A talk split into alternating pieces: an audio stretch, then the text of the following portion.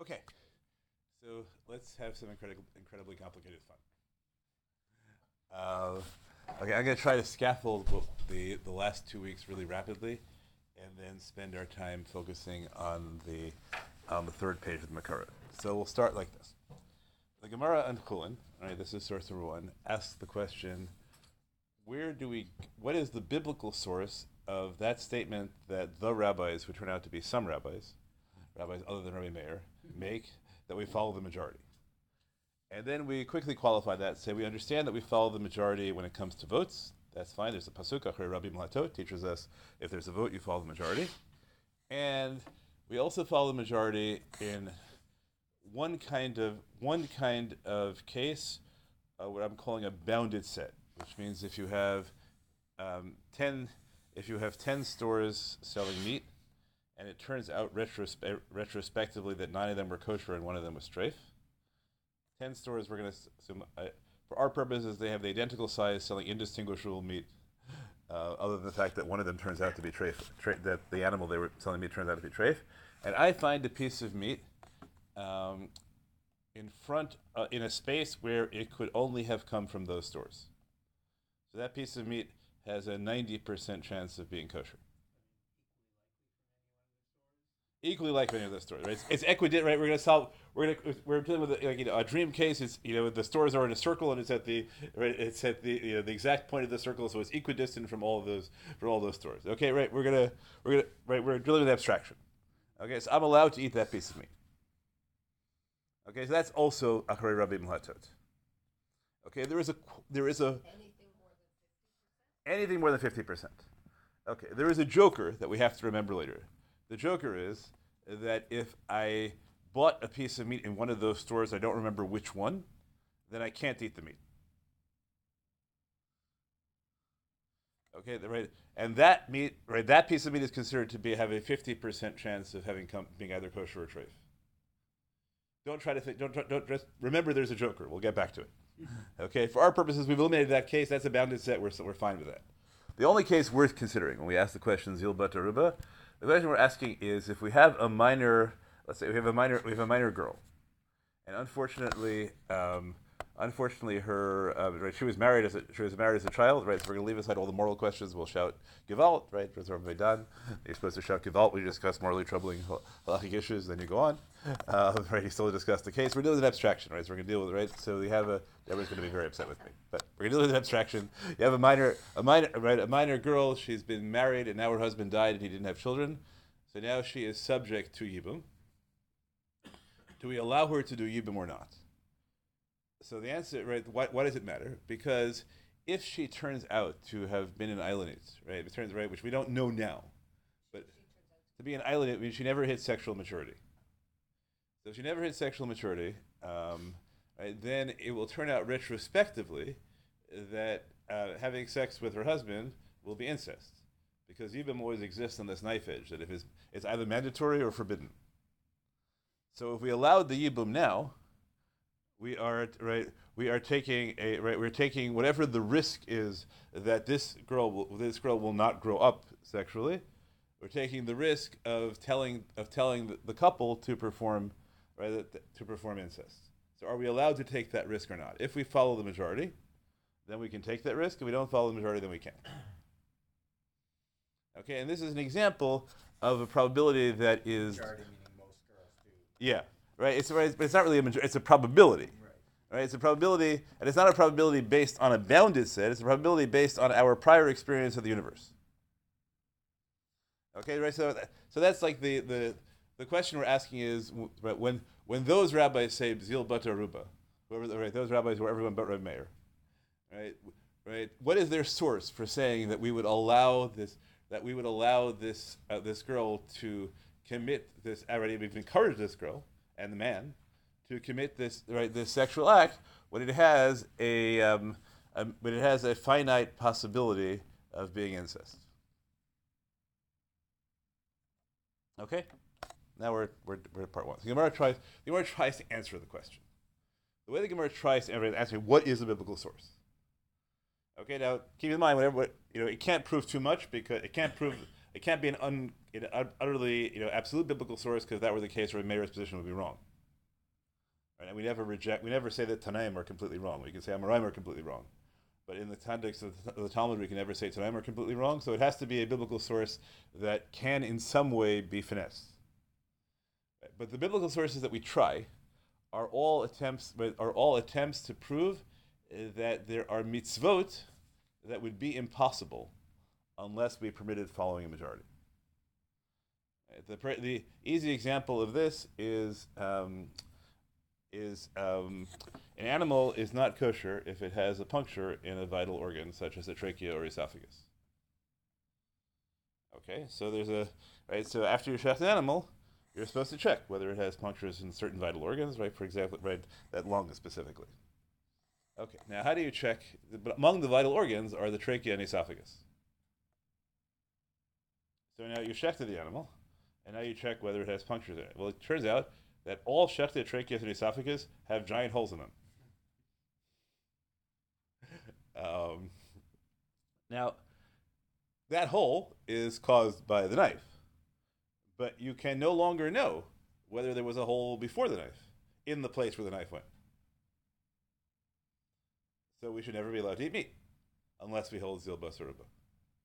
Right? Unless we hold follow majority, because every time you eat meat, you're relying on your probability from vast past experience that right, you know, you chef the animal and there's space for hundred knives, and right? And um, and there's very there's rarely a hole in the other 99 places, right? So each time you chef at a different place, and each time there's not a hole, you can right derive pro- probably there wasn't a hole. But we could just say, okay, so let's not eat meat. The answer is that at least once a year the Torah compels us to eat meat. It requires us to eat a korban pesach. So the fact that a korban pesach is right is right eating a korban pesach is a mitzvah in the Torah proves that we rely on majority on this kind of this sort of probability. Okay, what about Rabbi Meir? Right, so Gemara said about meat. Maybe Rabbi Meir was a vegetarian, but he can't do anything about the Korban Pesach. So the Gemara comes up with an answer that just blows the whole conversation out of the water, which says, you know what? Maybe Rabbi Meir agrees that we follow the majority where we have to, and not where we don't. And now we have no proof at all. And that's where the sugya ends. That we have right, we have no biblical proof for the notion that we follow probability in this way. Okay, good. That's where we are, right? We have no right. It's a dispute. The rabbi says yes. The Rameir says no. We don't know what their dispute is based on. Okay, now we get into the Rashba and Habayis. Now we're on page three. Um, the Rashba and Habayis um, records an argument between himself and the Rambam. Yes. Zeal about the, you know, if you want to zeal about the ruler, if we're to, if we're to have a biblical source text, Yeah. right? So you said that's, I mean, the, the most direct application is in a um, case of. Yibum. I thought you, I thought it was actually in, in the case of. Um, Yeah, but that we that everyone agrees, right? That's not because that's not that's not that's not the Rover Torah. That has a biblical source. Right, but that is, but that is the, that's the seaboard, right? Acharei ben La- Yeah, Acharei ben Latot Right. applies to votes. Yeah. Okay. And then, but you're saying applying it to Yibum or not, Right. the question is, do you extend that to? Or maybe it's not the same principle at all. I don't even know if it's about extending. Or maybe, it's- so, so is there, so is the hypothesis that there is some other Could be. biblical source? Yeah. Gemara tries all those other sources. Mhm. Right. it reject, but it doesn't explicitly reject them. It just says there's no proof because actually we're look right because we can because we can all agree that the, that we follow probability when we have to, and that tells us nothing about when we don't have to. Okay, now the Rashba, uh, the Rashba records a dispute with the Rambam, which um, we can abstract as follows: There are certain cases where halacha tells us, halacha diaraisa tells us that uh, a suffix is mutter. Right, the classic case is mamzer. Right, there's another case which is a halacha l'moshe Sinai, which is which is orla and chutz la'aretz. Okay, so now what does it mean? The Torah tells us that a, that a mamzer vadai cannot marry uh, someone who's not a mamzer, but a mamzer, but right, but a mamzer safek on a biblical level is permitted. So there are two possibilities. Uh, one possibility is that right that the Torah is telling us is setting a paradigm. Right, just right, it's telling you that all biblical prohibitions only apply to cases where there's certainty and not to cases where there's doubt. I mean, in general, right, I always take that that all biblical laws are either are either paradigms or exceptions. Right? The Hebrew terms are right, they're either a or a chiddush. Uh, and the difference between a and a chiddush is which way you thought it would be without the verse. Right? It's whether it's intuitive or not intuitive. Uh, so right, so right, you have this law mamzer vadai below mamzer safek. So now the question is, oh, that makes sense. Yeah, sure. So let's let's make a binyan av. All biblical laws, right? All biblical prohibitions at least are only vadai or not safek. That is the Rambam's position. And the Rashi position is no. Obviously, the Torah had to say it in this case because it's not true everywhere else. And therefore, the fact that the Torah says Mamzer Badav Lo Mamzer Safek teaches us that everywhere else Safek Deraisa is right is Luchumra. Right, so there's a machlokes, right, and it gets complicated in ways that don't matter to us because every time you have a you have a paradigmatic case, right? So the you know, so the irony is if you find a second case where the Torah says it, that's a challenge because why did why do you right? If you thought it was intuitive, so it would expand ever. Why do you need the second case? So the second case means coming to limit it, right? So right, so we have all those challenges. I know because I might have thought there was a partial limitation, right? But we're going to assume that we can mechanically do that for every case you find. There are lots of other cases. We'll have to find ways to mechanically make each of them necessary. We're going to bracket that for our purposes. Okay, so um, the right. So the Rashba, the Rashba says that mamzer is the um, is the exception, and normally a safek deoraisa is lechumra deoraisa. And the and the Rambam says that mamzer is a paradigm, and a safek and a safek deoraisa is always mutra deoraisa, and the rule safek deoraisa lechumra is derabana. Okay. Okay. Now the Rashba has two proofs for his position. Right. That's where we get where. That's what. That, those are the two proofs that interest us. Um, so the first proof is somewhat straightforward, so I'll do it with you outside. And the second proof, well, I'll try and do, we'll see if I can do both of them the outside. There are two proofs. Right? One of his proofs is, I think, fairly simple for us to understand, but takes a little background. His proof is uh, there's a thing called an asham talui. An asham talui is a sacrifice you bring when you might or might not have sinned. An interesting thing, right? Those sacrifices are brought because you sinned, but an asham talui is a sacrifice you bring because you might have sinned. Now there's a dispute about what sorts of what sort of mites make you bring this sacrifice.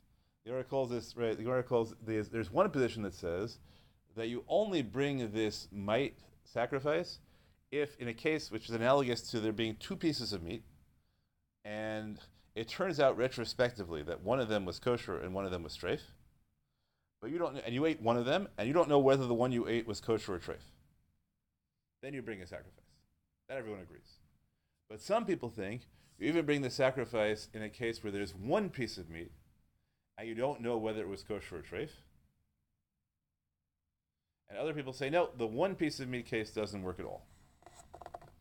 Right, that case, right, that, that case you don't bring a sacrifice. The Rashba's proof is within the position that um, that you bring that you, bring the um, that you bring that you bring the that you bring the sacrifice even if it's only one piece of meat. Okay, and the Rashba says that position, that you bring a sacrifice if you ate one piece of meat, which you later find out had a 50% chance of being treif, that position, he says, makes sense according to me and not according to the Rambam. Why is that so? So let's see, we take a look at the bolded section on page three. Right here's right, here's, right the second bolded section. He says, "Mikol makom efshar." I got out of all the other ways, all the other proofs I had against the Rambam, and now I have a proof I've got a, but I've got a proof that I think is dispositive.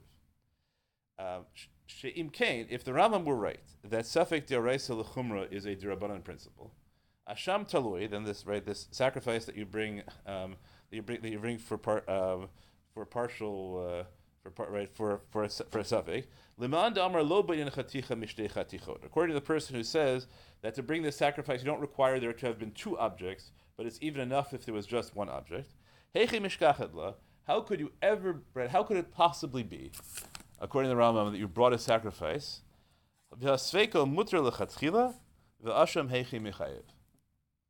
If you have one piece of meat and there's a 50% chance it's for kosher, says the Rashba, so then you're allowed to eat it according to the Rama. Yoraisa. If you're allowed to eat it, how can you bring a sacrifice afterwards? Now you'll tell me, hang on a sec, there are two pieces of meat, according to the Rama, you're also allowed to eat it.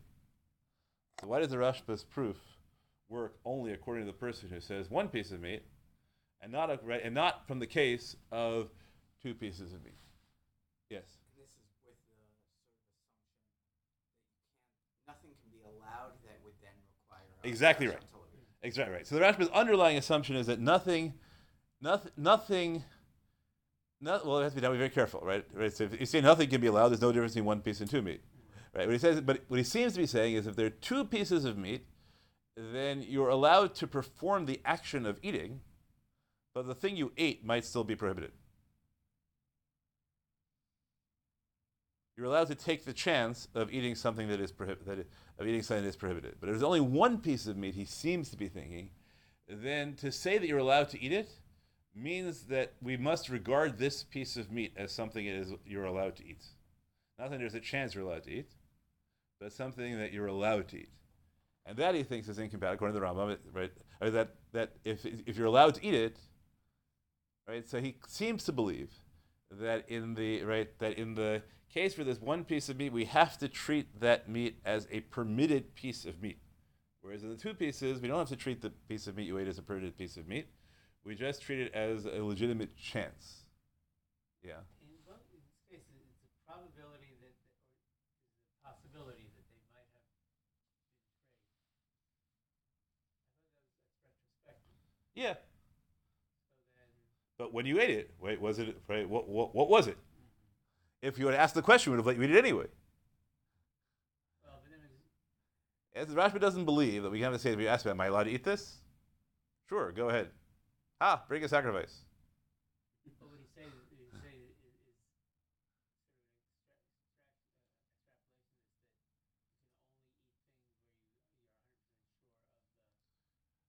You can only eat things where you're hun- right, where there's only where, where there's only one.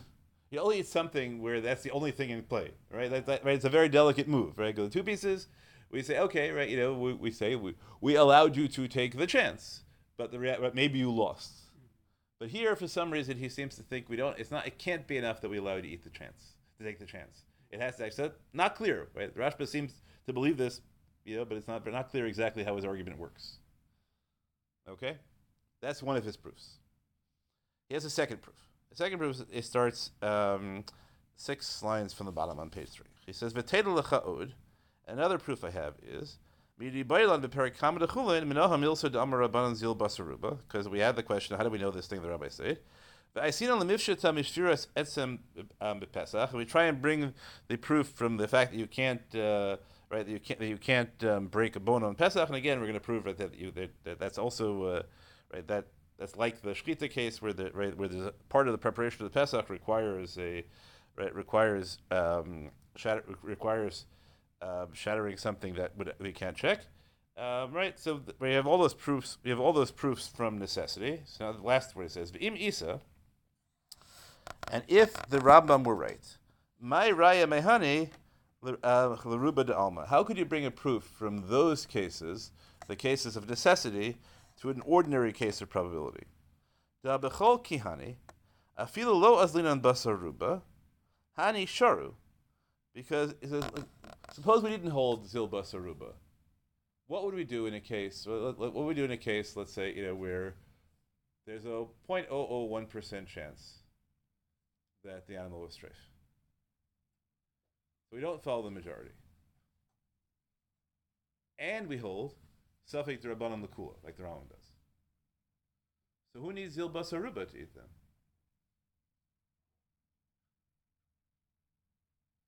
Right? The Gemara says that we need zil basaruba to teach us that even in cases where there's an overwhelming probability that something is kosher, we're allowed to eat it. But if the Rambam's right, we don't need a pasuk. We don't. We don't need a to teach us that. That's just intuition. So therefore, the Rashba says, Rashba says that the Rama must be wrong. The assumption of, in order to make sense of the Gemara, says the Rashba, we have to make the assumption that of course you cannot take chance you cannot take even 50% chances. The question of the Gemara is, am I allowed to take chances of less than 50%? And that requires right, uh, uh, right, and that require that requires a um, right that right. So once we know the Torah bans even 50% chances, so now we need a verse to say that the Torah doesn't ban even 1% chances. And Rabbi Meir says it does. Right, so, right, so Meir's position is that Meir's position essentially is that we treat all possibilities as equally likely. It doesn't matter. It doesn't matter whether it's uh, right whether it's a a one percent chance or a forty nine point nine nine nine percent chance. Because at the end of the day, it's either a hundred percent chance or zero. Exactly right. But but the Torah has a rule that according to, according to the um, according to the Rashba that we treat you know, that um, that we treat um, which Rameir doesn't agree with necessarily. Rather, the Torah has a rule that we treat fifty point oh one percent as certain.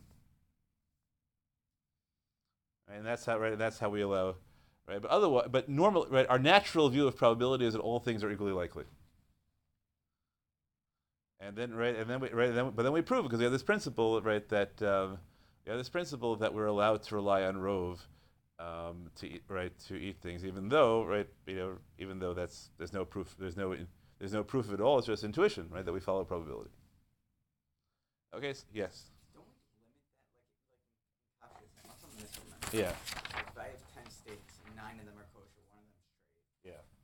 They, you can't mix them. Don't I take out one steak anyway, so that I don't definitively? So that right. So we have to deal with a more complicated case, right, which is related to the right, which is right. So when we say I'm allowed to rely on probability, I'm allowed to rely on probability even in cases where the combination of probabilities, right, isn't right makes it impossible. Like I have ten pieces of meat, each of which has a ninety percent chance of eating of being kosher. Can I eat all ten pieces of meat? Right, there- that's that's a that's a separate problem. Okay, right. There are two paths, one kosher, right, one tamei and one tahor, and I walk both paths. And the Gemara also like maybe it matters whether I walk both paths. What if two different people? If two if two different people walk the paths, can I declare right the uh, right? Can I declare both of them? But Safek Rishus Rab, Tum Rishus is, is right is Torah. Can I declare both of them Torah? Does it matter whether they come simultaneously, right, or they or they come sequentially, right? All those are all those are all second stage, second order issues.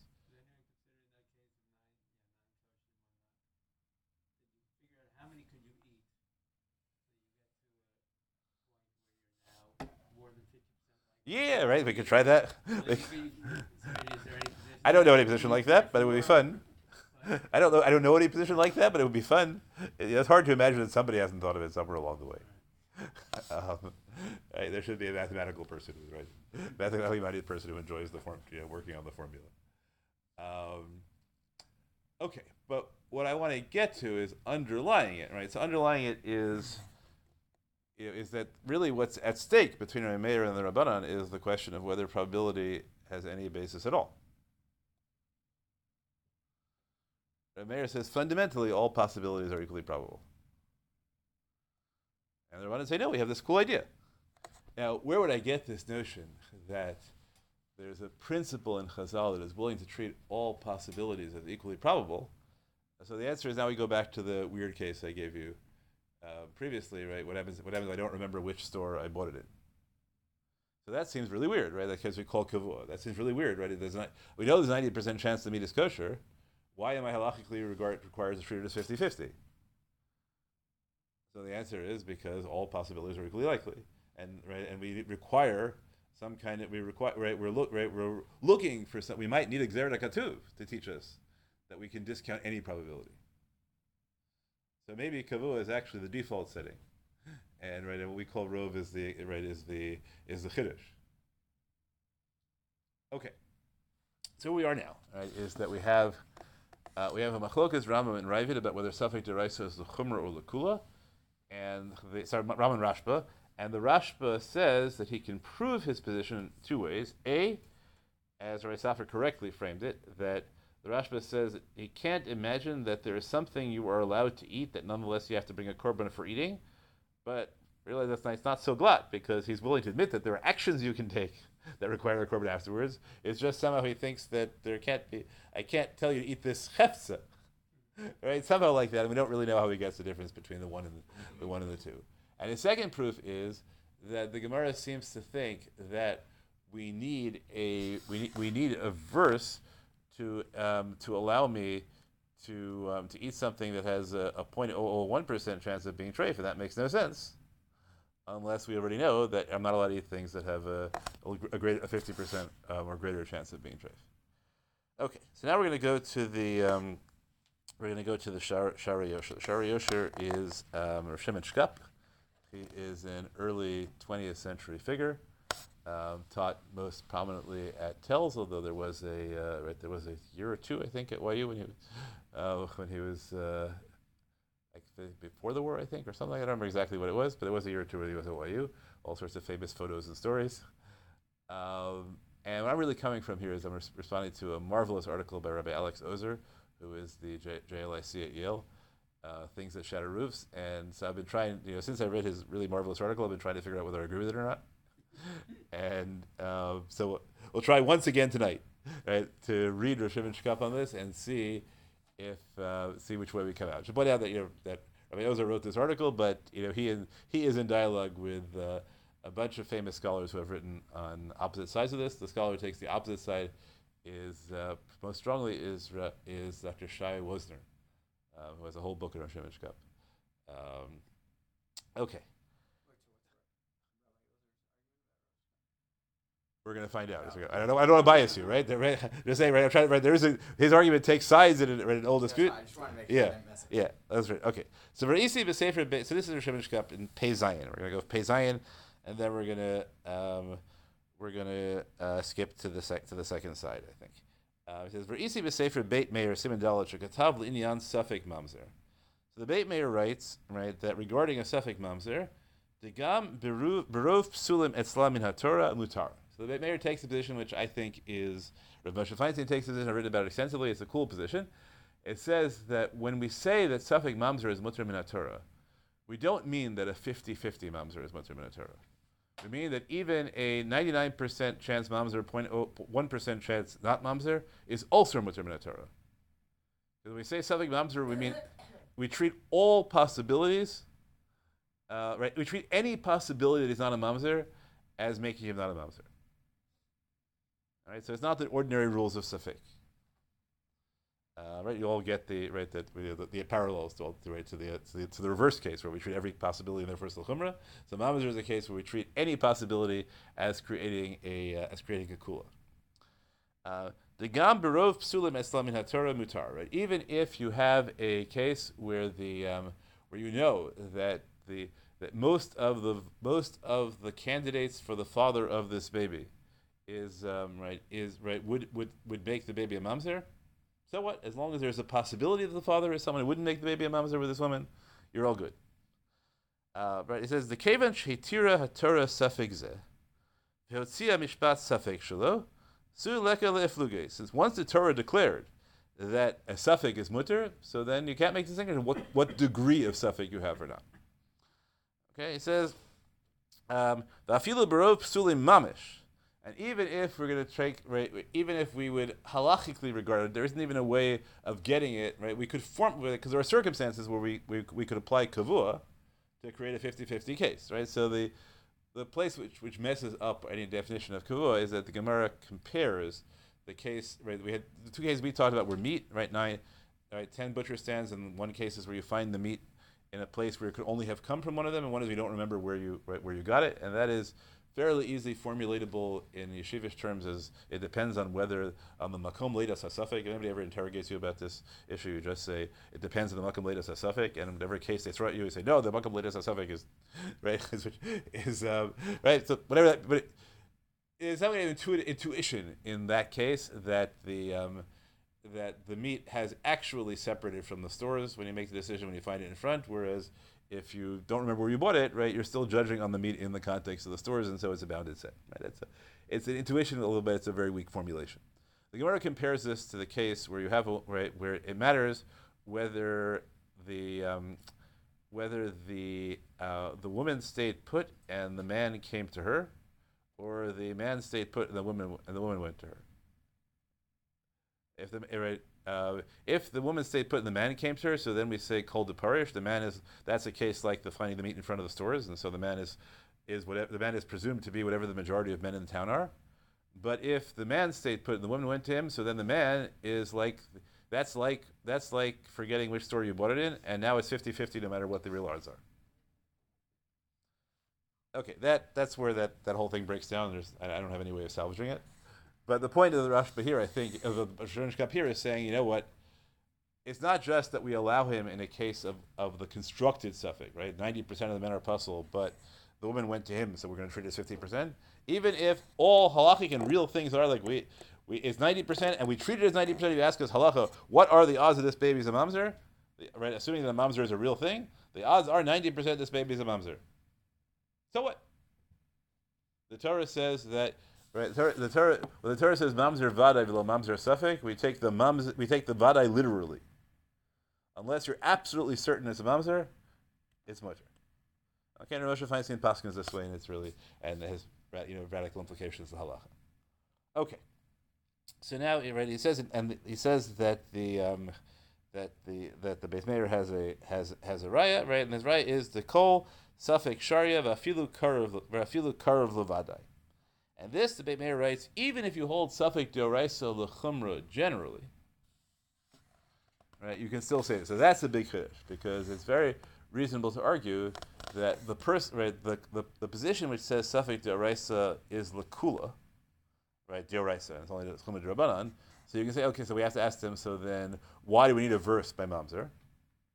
And the answer is we need a verse by mamzer to tell us there's a special halacha that mamzer even one percent counts as a suffix. But the Beit Meir says no. Even if, according to the Rashba, it says Safik Deraisa L'Chumra, the right the um, right the pasuk by Mamzer teaches us that even that we can a one percent chance the kula is enough. Okay, that also teaches us that there seems like he seems to think that there's still a fundamental, even though we say zil basar ruba, but our underlying position is really that all things are equally likely. Because we go back to it in the case of Mamzer. Okay, so now we're going to turn the page.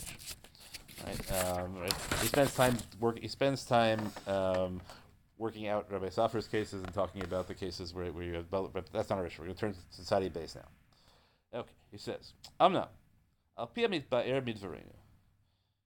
Af hecha sheitira hator lehediyet hasfekos, lo nitapecha isra leheter." So from Rabbi Safra's type cases, he, he says from the fact, and he thinks that this is dispositive that there are cases where we allow the action but don't allow the action when it changes when it turns the when it turns the suffix into certainty. Like when you're where two people walk one person walks the same path right? Walks two paths sorry walks both paths and we don't say it. So the fact that we right that we don't we, that we don't uh, that in such circumstances we don't stick to our position that a suffix is mutter means uh, right, means lonitapich isra it means that claiming that you can eat something does not transform the nature of the object. It's just the action. Okay. Virak amratura sherashai hadam lasot kain lachnis atzmo l'safek michshol af she'imi paga be'isur yiyeh alav onish ksas. Here Shimon Shkop starts revealing his, right, his, his, right. He says, you know what? It just means, the Torah says, you're allowed to take this chance, even though there's a chance you'll be punished because you might have done something else. But when the Torah says you're allowed to do it, you're allowed to do it. Doesn't mean that the thing itself is mutter. Okay, lefize, he says, b'chol ha'isurin, shalonis paresh din hasfekat b'torah lo le'isur v'lo le'heter, v'adai ra'ui l'chol adam l'chush l'nafsho, lifrosh min hasafek kimo, um, kimo b'safek sakana. It says, if this is so, then okay. So there are certain circumstances, like Mamzerus, where the Torah says, go ahead, do it. Even though there's a chance that it's really us. But what if the Torah says nothing?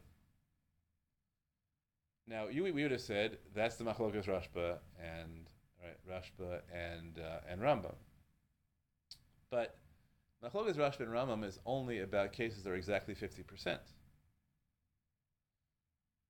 says, but the real question is not 50%. 50% is an artificial thing. Right? The real question is whatever entitles me to take a 1% chance. And he says rationally,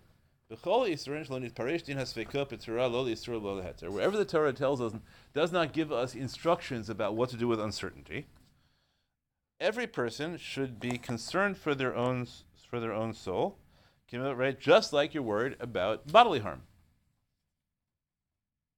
So we don't say, okay, you know what? Well, there's a 49 percent. There's a 49. There's only a 49 percent chance that I'm right. That I'm going to break my leg if I jump off this cliff. So sure, I'll break it. Right, I'll jump off this cliff, uh, and then I'll be surprised and horrified if it turns out I break my leg.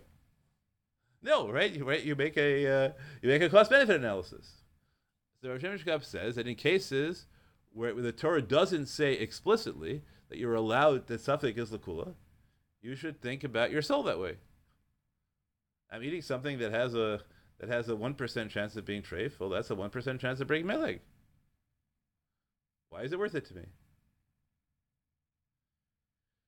Uh, all right, so continuing in the bold thing, the afshul his hira tor el zeb beyichud lachush shemi yikashel beisur haseichel gozer kain. And even though the Torah never said you're not allowed to do it, but it's a reasonable principle. Why would you take the chance?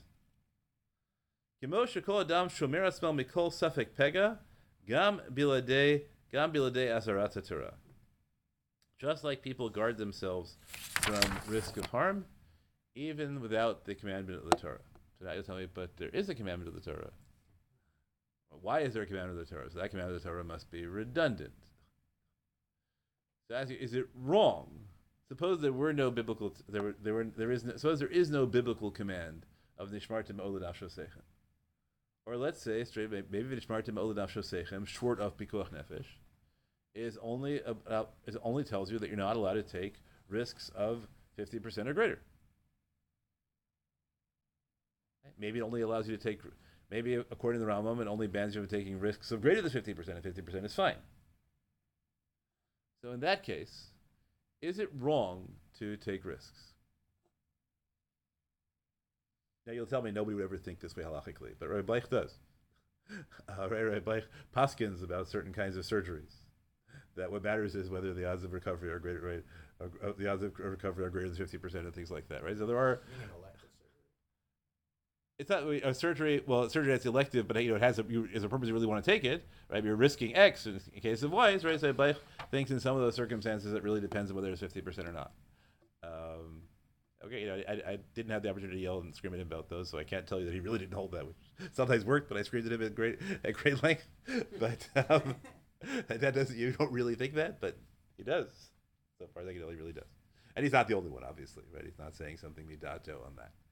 Um, it's a perfectly reasonable abstract default for people to take that position. So what do you think, right? Do you think, right, when Hashem Shkop says Haseichel Gozer Kain, right, that, does that, does the intellect, does the intellect teach you that it's unwise to do it? Does the intellect teach you that it's wrong to do it? Uh, and if the intellect teaches you it's wrong to do it, does that mean it's wrong to do it and therefore it goes against the divine command? Right? What's the status of this thing, Haseichel Gozer Kain?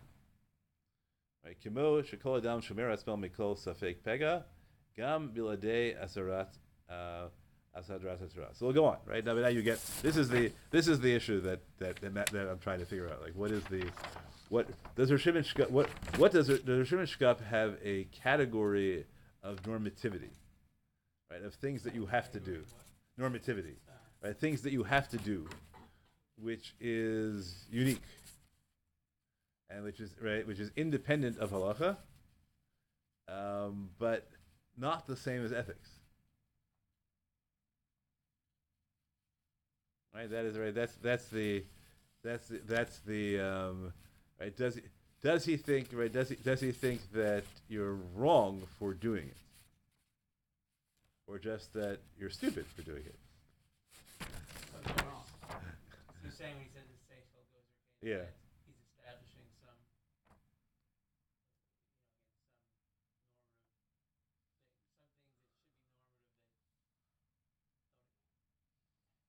He says vaday ra'ui right above ra'ui l'chol right. So ra'ui is a you know is a term of appropriateness, and he says seichel gozer. So gozer is like you know sounds like normative language, And the idea, what could base it? Right? Why, why, why is there? Right? Why does reason impose obligations that way? If I choose, right? and you'll see that that will get the language the other way, right? So we, we he goes, he says, in Cain, Masha Giltala Natura B'Shlosha Mekomot, B'Safek Tumar Shud Rabim, B'Safek Orla B'Chutz the Rasha'im V'Zakaim Anachdu Lakel. The Torah tells us in three places, go ahead. This suffix is mutar. Aft imikashel b'isur gam b'hani shlosha isurin, yutzrach lekapara, b'chol zot rashananu lechatchila la'asot kain, v'zeu bemet chidush gadol v'nochlamo. Right, so he says, like you know, this it works out that there are things that the Torah says, go ahead. I'm not going to blame you at all for doing it, but you might need atonement. Right, that's like a fascinating notion of what atonement is. Atonement isn't something you need because you did something wrong. Atonement is something you need because you did something usser. But it was the thing was usser, but the action right is a wild thing, right? It's a wild, wild thing. That's how you know he doesn't work within the Rashba's assumption, which as itself is a very complicated assumption.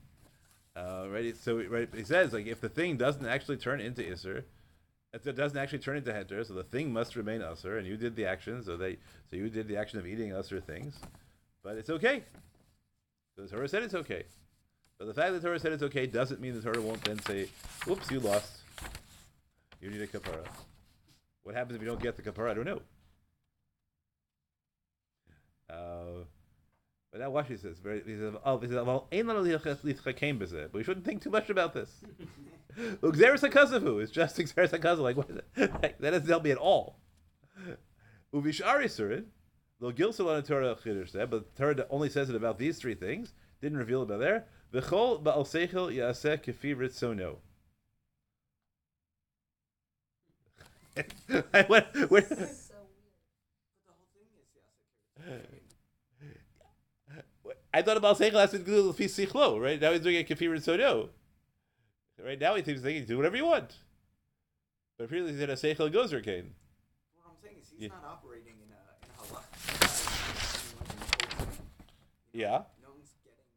But he said the Torah doesn't impose. Every other area, every other area where the Torah doesn't tell you suffix is mutter, but what Torah said, leaves you to say is okay. Look, you do what you want, but just be aware there's a risk. Now the risk is not different than the risk where the Torah tells you that this is mutter. It's just when the Torah tells you it's mutter, the Torah tells you, don't worry about it. It's exeris akasiv. You're right. You, Torah tells you, go ahead, take that risk, even though you might get punished for it. And here, the Torah says, no. You can decide for yourself whether to take that risk. But then it's not halachic. It's not really a halachic question. No, it's not really halachic. That, that's, but it's not. But is it? Does he think it's wrong? Right? Does he think it's wrong? It's not halachic. Right. So is he establishing a category of wrong that is wholly independent of halacha? There are things that are completely the Torah is utterly indifferent to, but they're wrong. Or is he saying no? There are things the Torah doesn't have to tell you are wrong, because if you have a brain, you know they're wrong. So is he limiting those who can do uh, say Kurtzona are only Baal Seichel? On the If you're an idiot, that will bound himself appropriately, or I don't know, right? That's the. It'll get worse. Here, let's let's watch, let's watch how you build this. This really, this really, really, really fun theory. Okay, he says, um, the bemet chidush gadol b'neflam. Oh, wait, we did it. Okay. V'mchuver zeh kemosho asafnu le'el b'perik gimel. The masha kasav Rambam kol hasfekot midivrein. So now he says when the Rambam says suffix suffix deoraisa lechumra is only derabanan, right? What he means is de Torah lo pirsha behedya. All that means is the Torah didn't take a position one way or the other about suffix.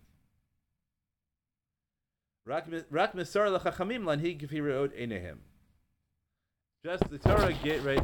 The Torah gave Chazal the authority to decide when to impose rules about this and when not to impose rules about this. Shematzu tam nachon lakel, yesh um yesh biadam. Right. So that right. So the um.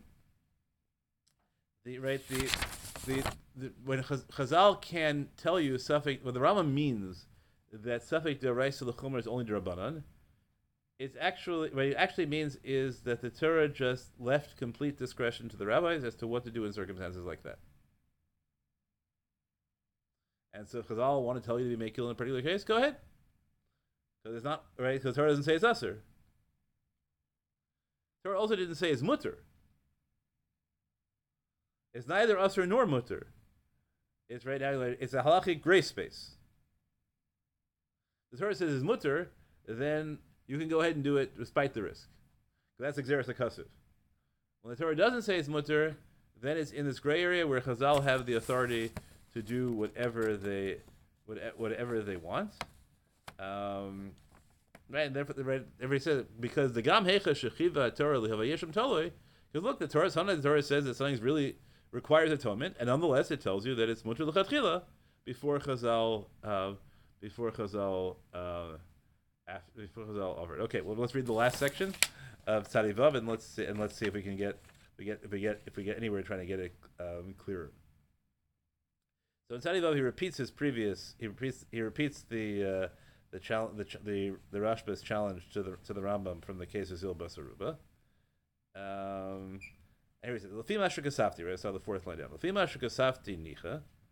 De'afim lo asra lanu Torah tasafik. Even though the Torah never forbade things that are safik, ana asrin la'atzmenu. We forbid it ourselves. The kevan amra Torah lavi pesach v'ola chush l'safek.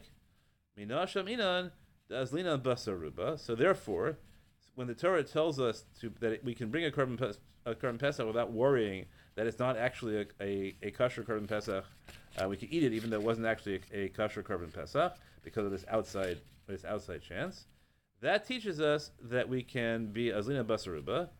Ilav hachi ich efsher shetitzavel Torah lachnis atzmeinu b'safek michshol.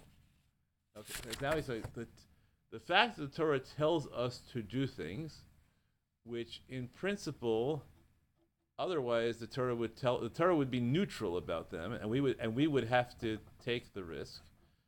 Um, so the fact that the Torah tells us to go ahead and, and to go ahead and not worry about the risk in this case, right? The system is really involved, right? Because in the cases of something mamzer, the Torah tells you, but you still need kapara. When it comes to korban pesach, the Torah tells you to go ahead, uh, to go to go ahead, and the Torah. How could the Torah tell us to go ahead if really the Torah is telling us to take a risk of a michshol? And he says, "Umad demasinu shegiltalan Torah be'ezem mekomos v'chi ha'gavna lachlis hatzmona b'sefek michshol gzeres hakasifi." So in cases where the Torah says explicitly, suffix is mutter, so we just have to bracket those cases. They're they're akasuf. But when the Torah just says things that implicitly means we should we can take risks, that teaches us a principle. It's a wild inversion, right? The explicit cases teach us nothing. Because the explicit cases we just disregard. But the implicit cases, if the Torah tells you to eat a korban pesach, even though we know that there's a 1% chance that the korban pesach is invalid, that must mean the Torah is telling us that we can rely on majorities, uh, even though we can't rely on, the Torah is not telling us we can rely on sveka. So majority is treated as, right, the Torah is telling us there that a majority treats uh, treats it as a certainty. So he says lefize, according to this, Allah lanu hachiluk ben Rambam v'cholkim alav. The Rambam tzarich adam lifrosh misafik isurin al pi darkei seichel hayashar af terem she'asru chazal. So the Rambam thinks that it was necessary, it was intellectually necessary for a person to be purish from a uh, right from suffix even before Chazal forbade it. And what Chazal did was take something which was a matter of seichel and make it a matter of law. But the people who disagree with the Rambam think that it was never a matter of seichel at all. Right? The Torah actually, the, the right, the Torah actually forbade it. Um, and then he has fun arguing, and this is all everything will reverse in the case of Dirabanans. Um, that um, yeah, okay, right. That's that's the uh, that the um, that according to the according to the Rambam, when it comes to Isser Rabbanan, the Rambam doesn't think that there is a rational obligation to obey Chazal. So he thinks he needs a he needs a pasuk to teach you that you have to follow, that you have to obey Chazal, whereas Ramban doesn't need a biblical source to teach you. They have to they have to follow the Rabbanans, right? It's famous Ramban that right that rejects the idea that Losasur applies to the Rabbanans. And the Ramban says because the, I, the following the rabbis is a matter according of just seichel. You don't need a command. Um, okay, but how do you understand Rosh right? About right according to the, according to the Rambam, right? What is the what is the condition of a um, of a of a suffix? Is it wrong? And Rosh Hashanah has a category of wrong that is totally external to halacha, and even to Torah, right? Things the Torah says the Torah just absolutely leaves out, but how can you do them? They're irrational. Or is he saying no? Like you know what? That's not a normative category. It's just uh, right. It's just wise. You go with just wise. Rabbi Yozer goes with normative category. So right, that's where that, that is the and I and I you know think he Rosh Hashanah just floats. Right, you know, he says in one place, right, Seichel gozer, and the other place he says Yasek if no. Uh, he compares it to the Ramban about the Rabbanans. Would anyone say that the Ramban about the Rabbanans doesn't think there's a wrong in following the Rabbanans? Hard for me to think that he really thinks that. Uh, right? That's the that's a that's a strong proof for Rabbi Yozer. On the other hand, language Yasek if Well, Yeah. is, does he have any other any later statement of the Rambam? Because it seems this last this latter one seems to be saying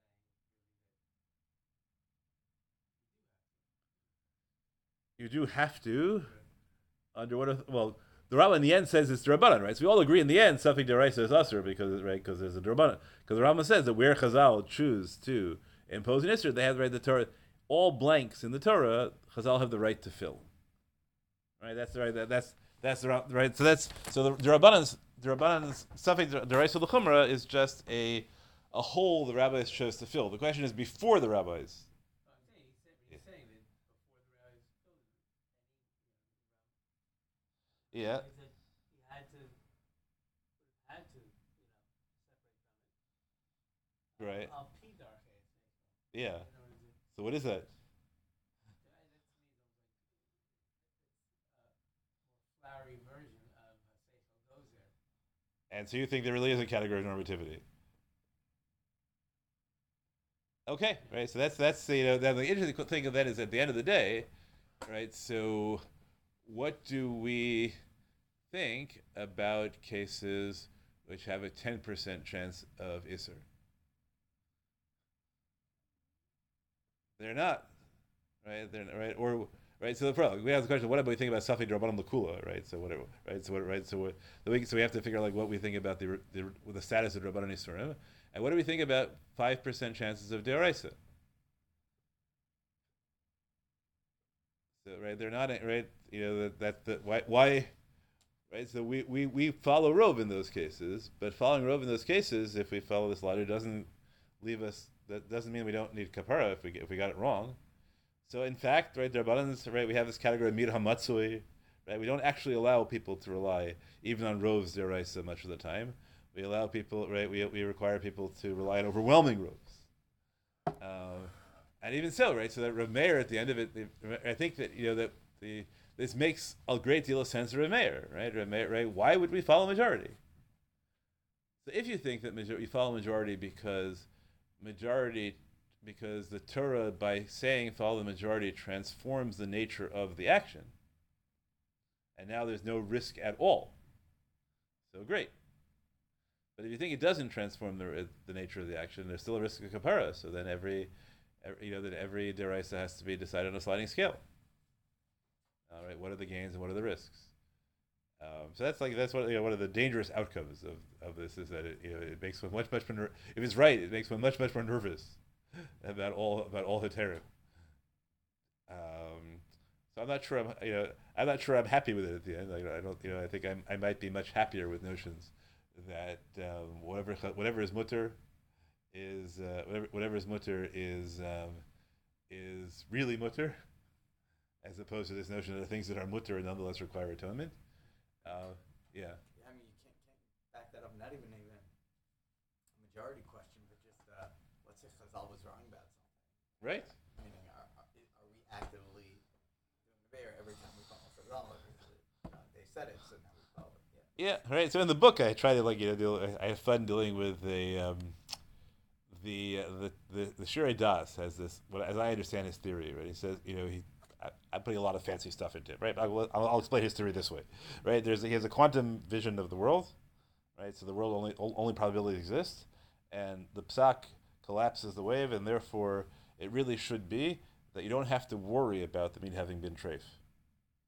Because once we paskin, it's once we paskin that it's um, that it's kosher, it turns out that the probability that the that that the possibility that it was kosher right is is actualized. Uh, right. So right. So he thinks. He think he goes. He, he thinks that when we say that you know we say that he beat Beoraiso of our Alma, that God looked at the Torah and created the world. It doesn't mean that God once looked at the Torah and created the world. It means that God is, God is constantly looking at the Torah as we decided, and recreating the world and re- recreating the world in that image. Uh, so according to him, there shouldn't be right. There shouldn't be such a risk. Um, but there's but nonetheless, it turns out sometimes that it does turn out to be false, right? So the right. So the so when I look, I try to figure out like philosophically, why would why would God why would we create error in the world, right? If really the world is supposed to be created by Torah, that, that's an interesting challenge. There are places where it doesn't. You know, Rav Moshe. Uh, in Aguna cases, Rav Moshe says that uh, we just have a you know chazaka she'ein um, she'ein chacham davar davar she'enu um, I'm blanking on the word metachas yodo. Uh, right, the Gemara talks about that. Something like. The people who are a great talmidei chachamim don't make don't right don't make you know God protects them from from errors. And all these stories where like, people think that they're doing something wrong, but it turns out that they that, that it turns out that way. And so Moshe says that about agunos you know, somebody presents him with a case where it seems like the husband was really not dead, and he says, I, you know, this guy's an imposter. Because there's a real psak that the husband was dead, and if there's a real psak the husband was dead, this guy can't be him. And of course, it turns out to be true. Um, right, so that's right. You know, so they, so that, right there are there are ways of constructing the world that way that are uh, that you know that, that that can get there. I'm I, I'm just not sure. At the end of the day, though, you know, so the last thing I was just introduced there is philosophically. Um, Rabbi Sacks talks about his teacher Bernard something or other, his name I always forget, uh, who raises the question of moral luck. How do we regard how do we how do we regard people who did things that turned out right, but couldn't right? Do we like you know if two people do the exact same action, each of which has you know has a seventy five percent right? Doc, two doctors perform the same operation, has a seventy five percent chance of curing and a twenty five percent chance of killing. Right? Four doctors, right? And three of them save the patient, and one of them kills the patient. Kills the patient, right? So do we look at them differently, or do we just say, look, they all, right? They all they all, they all took the same chance, so we should look at them. So we don't usually. Right? We pun it right if you know if let's say you know if, if two people throw you know throw throw a brick at a window and one of them bounces off, right? We don't make him pay the damages. The other one we do, even though right for their purposes they had no right you know there's no indistinguishable. So that that's a question I think about a lot is right whether whether Judaism has has any space for for moral luck that do we evaluate actions by how they turn out rather than by the, the statistics at the moment you took them. This seems to be part of the same uh, question. All right, thank you very much for indulging me Uh, it's, it's on his. I